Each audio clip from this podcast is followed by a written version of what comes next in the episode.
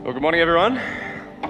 Um, I just want to uh, just acknowledge John and his team. Like, there's a, a lot of people that uh, couldn't be here this morning, and in the in the in the you know days leading up, if you need fill-ins for your fill-ins, you know it's been a, a challenge. So could we just give them a, a round? They've um, served us well this morning.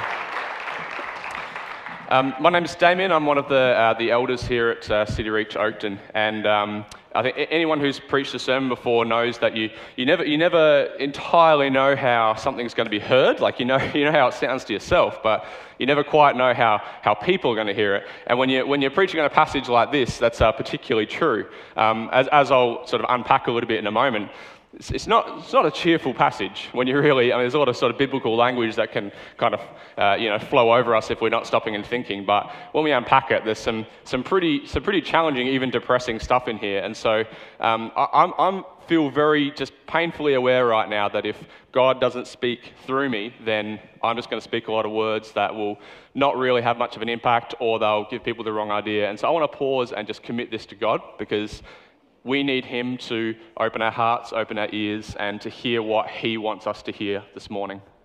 Um, loving God, we, um, we come to a, a, a, challenging passage in your word, and yet we know that um, your word, all your word, is inspired. It is, um, has been brought by the Holy Spirit, that even though it was written thousands of years ago, it um, has, has incredible benefit for us today and it is your revelation of yourself. And so, even in, even in a passage like this, which, where we, we don't often you know, like to necessarily go to, is yep, this is, this is a passage that shows the heart of God. It does point to you. It does point to you. And so, help us to, help us to hear what you want us to hear this morning. Help us to have soft hearts. Um, to have open ears that we will be um, changed for the better by what we hear this morning. Um, and so God, Holy Spirit, I just I, I hand that over to you and I ask that, um, that you would have your way this morning. Amen. Um, the, the, the, we've had a bit of a break of our, we have, we've been doing a series on this book of Ecclesiastes for a number of weeks, had a bit of a break over Easter. Um, we're back to it now. It's, it's kind of a nice comparison, um, and I, am not, not, being sarcastic, I actually mean that. It's a nice comparison between the, the, the sort of hope filled um, message of Easter and a really seemingly hopeless almost passage that we're going to unpack this morning, um, it is actually a nice comparison because, as, as we'll get to, they both do point to the same thing. Um, and the, the, the preacher, you, will hear me say that a lot this morning, the preacher who is the author of this book, he just identifies himself as the preacher. We think it was probably King Solomon, but you, will hear me t- refer to him as the preacher a lot he, um, he continues in his observations of, of life under the sun, and he's, he's taken time to look at all the different things that people do and all the things they occupy themselves with. Um, and he's in this basically this ongoing search for meaning. And he actually, he's brutally honest, he goes to some pretty dark places as he searches for meaning in, in life and in humanity's existence he's um, not too afraid to be honest. Um, the good news is, I mean, I'm, I'm not a, a, um, a, wedding celebrant, I'm not a, you know marriage celebrant, but if you're a, um, a young, you know, uh, engaged couple this morning, I found, I found a perfect wedding passage for you. Uh, you, don't, you don't need 1 Corinthians 13. In fact, it's even better when I paraphrase it. So this is my wedding version. Go and enjoy life with your wife, all the days of your vain life that God has given you, because that's all that your toil in life will earn you. In fact, do your best at whatever you do because you won't get the chance again when you're dead, and that's where you're all going anyway. it's in the book.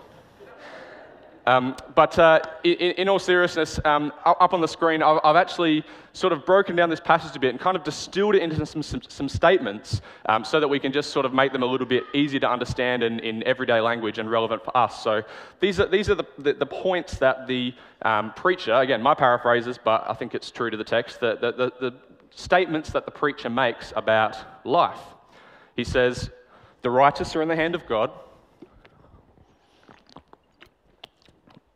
He says, This is an evil, that the same event happens to all, and so why bother being righteous anyway? That's the implication. Man is full of evil, and then he dies. The living have hope, the dead do not. You're better off being a dog than being dead.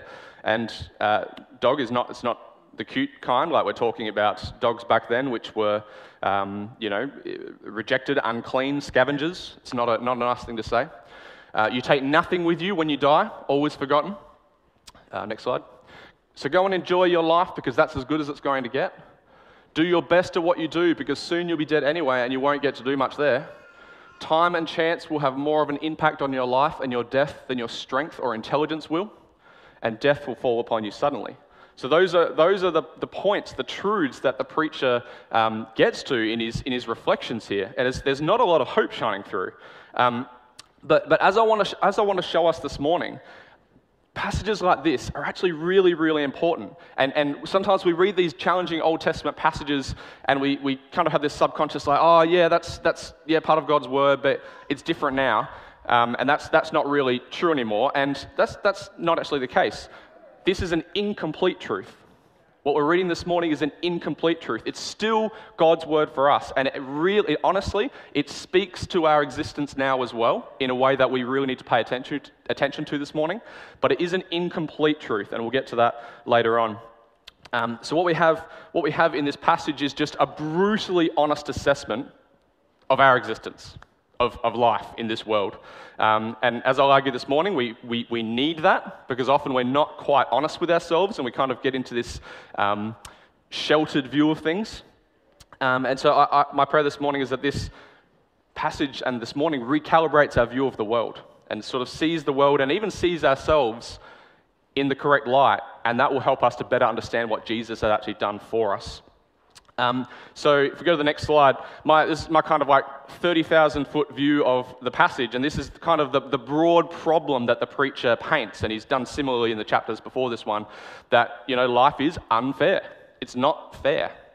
It's just not. And it's, it's random, life and death. He's talking about life and death here in terms of what happens to you during your life and when your death comes. It's unfair and it's random, and we're all going to die one day. So that's kind of the broad picture that he paints.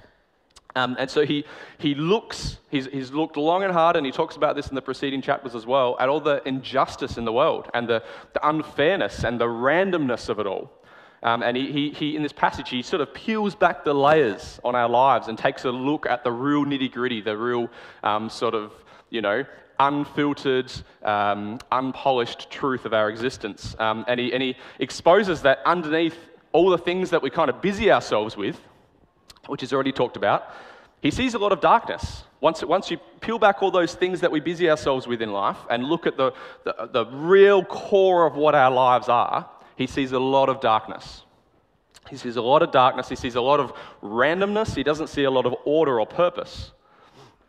Um, and if we go to the next slide, um, this, Um, this is my main point today. I'm mostly putting this up here for myself, so I, I stick to the, don't go off on tangents and confuse you all. But this passage for us here today in 2022 is a wake up call to not let stuff, now that's different for all of us. We all have different things that we love to occupy our time and, and distract us from, from you know, thoughts and feelings that we don't like.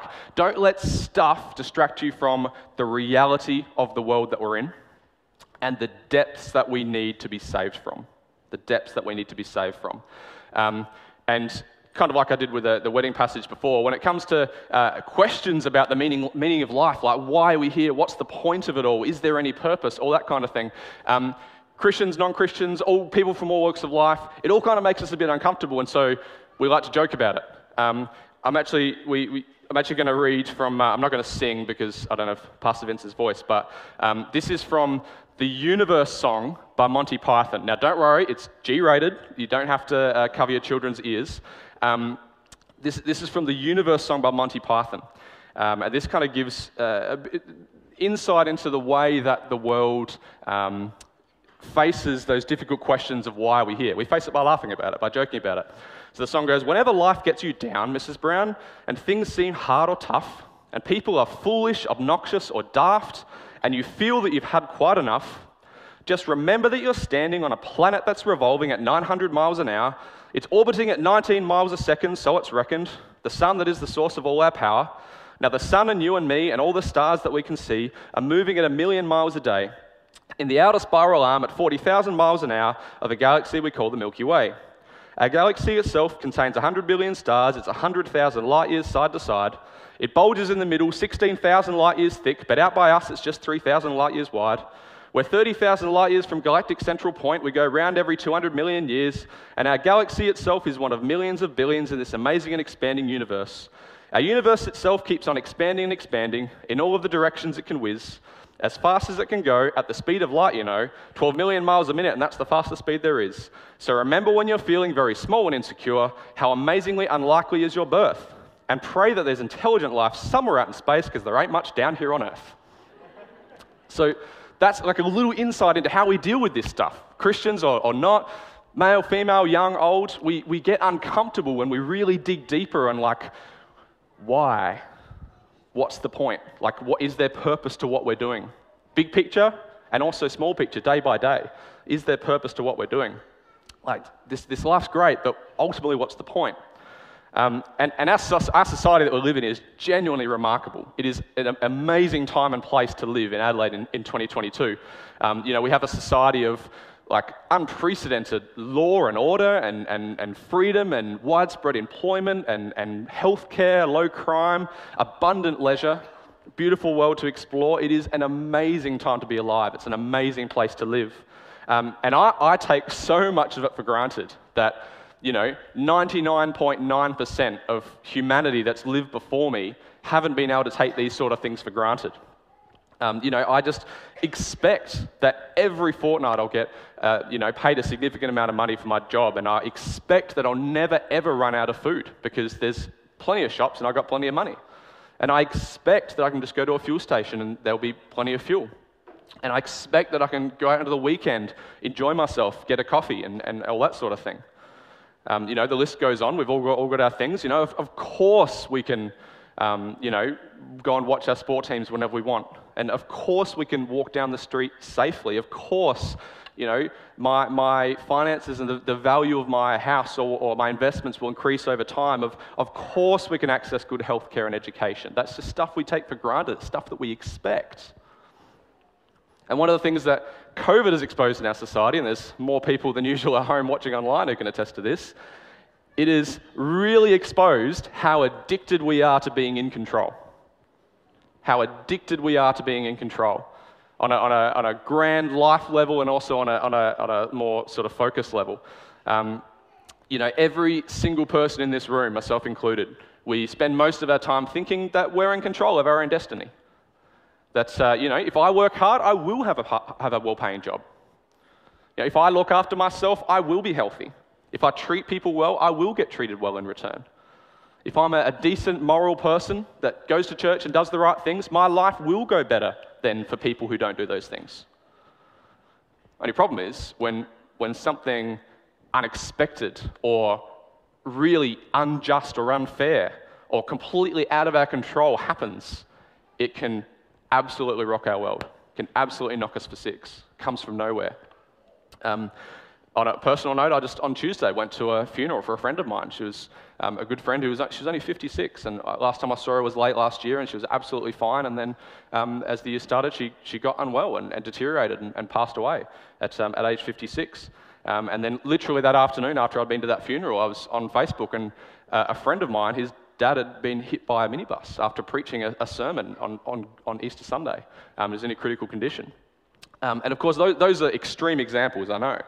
But they, they jolt us out of this, um, you know, this belief that uh, even if we don't, even if it's a subconscious belief, that we are in control of our own destiny. And if I do this and I live in this way, then this is what's going to happen.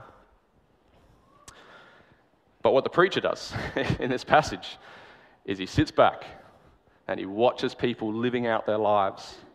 And he peels back all the distractions, all the illusions of control, um, all, the, all the nice things that we like to busy ourselves with, and he gives us the brutal truth that the world is ugly. That the world is ugly, and humanity is ugly as well. Now, Humanity also was made in the image of God and still retains some of that. So I'm not saying we're all pure evil or anything like that, but humanity, every human being that's ever lived, except Jesus, broken to, broken to their core. All right? Humanity and the world broken, dark.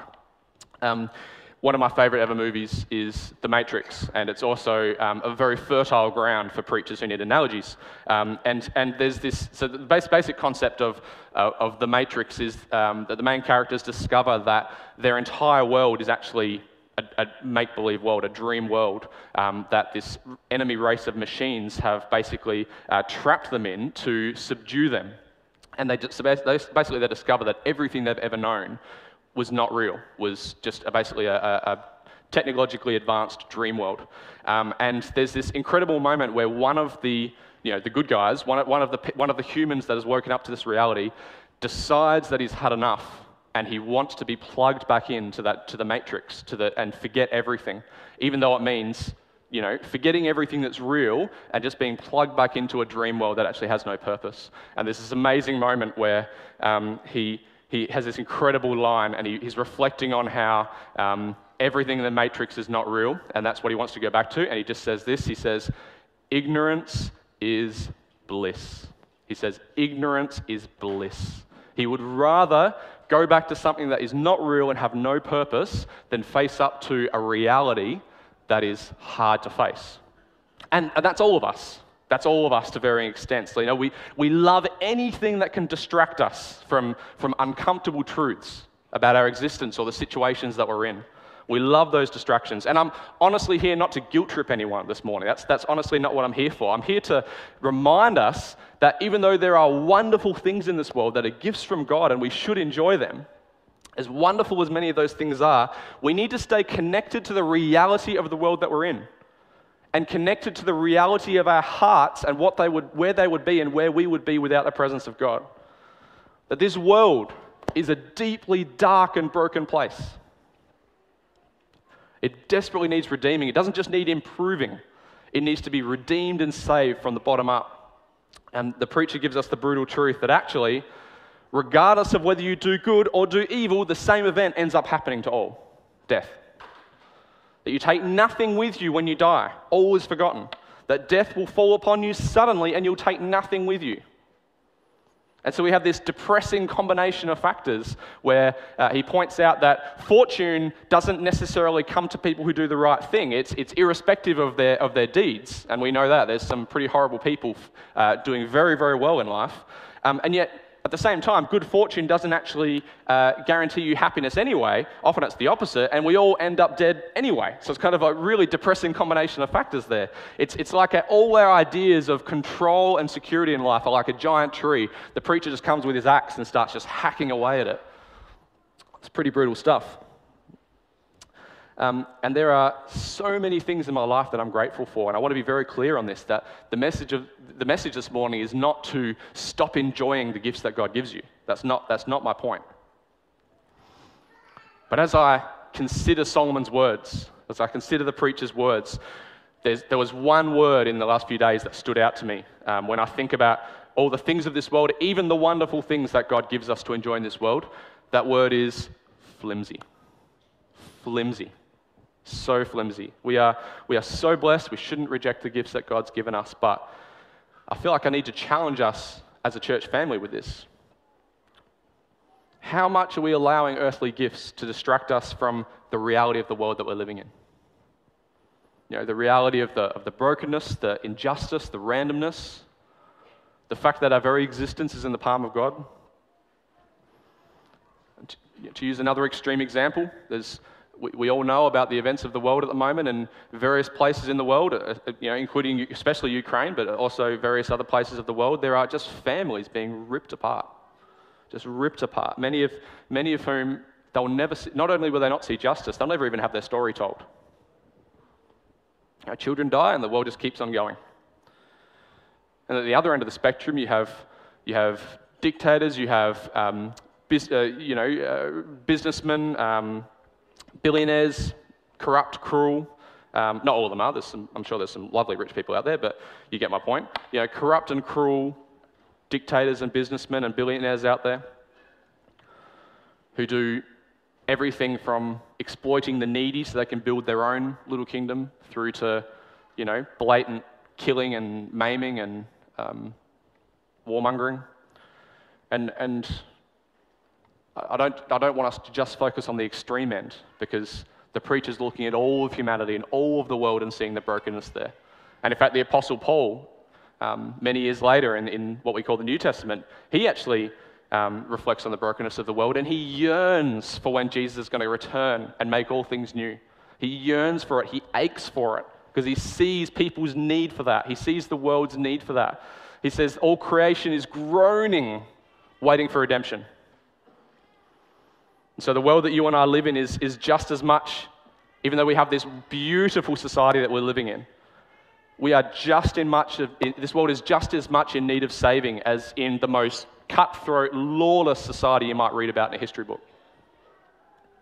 Now, we live in a world of suffering full of human beings who are separated from God because of the rebellion in their hearts. And this is it's like an ongoing cycle of, of lack of purpose and distress. And if we really comprehended how bad it was, we would be driven to despair. Um, have the next slide up, thanks. And so uh, the problem is very big. The problems run deep. And our world is a dark place. Humanity desperately needs saving. So, what are the answers? What are the answers to these questions? Like, you know, what's the point? Why is life so unfair? Why does God allow suffering in the world? Why do the good suffer and the bad thrive?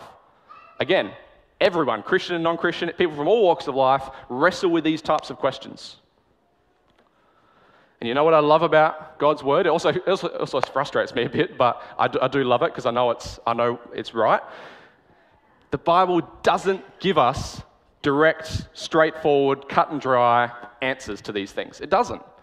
Like the, uh, the question of why does God allow suffering in the world? It doesn't give us a neatly packaged answer that we can just whip out and show our friend when they're wondering why bad things are happening. Bible doesn't do that. God doesn't do that. And this, this, uh, this series on Ecclesiastes is actually um, real. It's certainly followed the Sunday school question pattern. And um, Lee actually illustrated this beautifully when he asked one of these questions in the children's talk, which was wonderful. Thank you, thank you, Lee. Uh, you don't even need, those of you who've done Sunday school, you don't even need to know the question. What's the answer? Jesus, there we go. and that's, that's what this sermon series has been. Pretty much every week, it's like, all right, here's our problem, and the answer is Jesus. And if we're really honest, really honest, a few of us would admit, yeah, sometimes I roll my eyes a little bit when the preacher's up here talking and they work up to their main point, and the main point is the answer is Jesus. We'll kind of roll our eyes a little bit if we're honest, but it's not a cop out. It's far from it. It's far from it. Um, you know, the, the, the, preacher doesn't give us direct answers. He kind of poses the questions, mic drops, walks away. Um, and, and the answer is Jesus. And, and, and we kind of think, okay, well, yeah, that's, that's, you know, I'm used to that. It seems like an overly simplistic answer. Um, but as I'll show you now, it's actually the least simplistic and the least of a cop out answer. It's the op- whatever the opposite of a cop out is, that's what this is. Because the preacher, the preacher says, whether you love or hate, whether you're good or bad, death comes to all. And the preacher says, This life's unfair, innocent people suffer, the guilty prosper. The preacher says, Death is inevitable and so final that you're better off being a living dog than being dead. And the preacher says, When you're dead, you'll have nothing. Whatever you build in this life is as good as it gets. The preacher says, It doesn't matter whether you're strong or wise or swift or intelligent, death is coming to you all completely without, completely without warning. And God's word gives us something better than a straightforward answer. Okay? It gives us something better. It gives us Jesus who doesn't simply answer the questions, he actually enters into the problem. He becomes the solution. He enters into the problem. He volunteers himself to be the solution rather than just giving a solution. Right? He volunteers himself to be the solution. Um, you know, the preacher and Jesus, they both, from different angles, they look at these, the, sort of the crippling disease that's throughout all the world and all of humanity, um, and they both look at the problems. We know what the preacher said and reflected on. This is what Jesus did. Okay? He looked at our broken condition, he looked at our broken condition, and he became one of us. He saw the horrific weight of our sin that we could never do anything about. He took that weight on his own shoulders so that we might be free from it and forgiven. He heard the pain of our suffering and he entered into our suffering, experienced it himself worse than any of us ever will. And same with the injustice. He saw the injustice of the world and he entered into that and endured the worst injustice himself. He saw the hold that death had on us and he allowed death to take him. Then he rose again, defeated it, and broke its power over us. He saw us struggling for purpose, and he won eternal life for us. So he didn't just look at our problems, look at our struggles, and give us an answer. He took those problems on himself and he defeated them. So he doesn't just speak words, he wins. And he won eternal life for us. And eternal life means a couple of things. It means that death isn't final. There's something so much more glorious to look forward to, but it also means that every day in this life has purpose. Every day in this life has eternal significance. Now, a lot of us in this room already know this, but have we stopped lately? Have we stopped lately to remind ourselves of, of just what we've been saved from? I find passages like this today really helpful because they remind me of what reality would like if Jesus hadn't saved me. I encourage you to do that, to read passages like this, and actually, as strange as it sounds, I encourage you to, to sit in that moment of despair almost, of reflecting on the reality of what it would be like to be separated from God. If Jesus had never came, what would, what would our lives mean if Jesus had never come? If Ecclesiastes 9 was the final word, read that again at home today and imagine what it would be like if that was the final word. It should depress you. Allow yourselves to be affected by that. It's a horrible thought. You know, pointless existence, pointless, pointless suffering. Imagine if suffering meant nothing, unfair and random, and then you die and everything's forgotten anyway. So that's what Jesus tackled head on. That's what he tackled head on, and that's what he saved us from. Reading passages like this should make us despair, but not stay there. Not stay there. It should make us turn to Jesus in awe of what he's done for us and in awe of what he has won for us. So when we consider the brokenness of the world and the brokenness inside our own hearts, are we yearning for Jesus to transform us, to transform the world? You know, do, we, do we walk into this building, and, and obviously it applies to people online as well, but do, do, we, do we walk into this building every week just because that's what we do? Or do we walk in aching for God to do a work of transformation, to do a work of grace in us and the people around us? You know, I, know which one of those settings is most often in my heart when I walk into this building. I'm not proud of that. I'm, I want to be honest there. It's so easy to go through the motions and do things out of habit.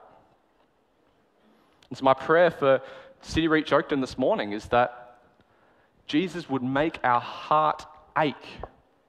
And I said heart, not hearts, because yes, there is an individual component to this, but I want to talk about us as a family.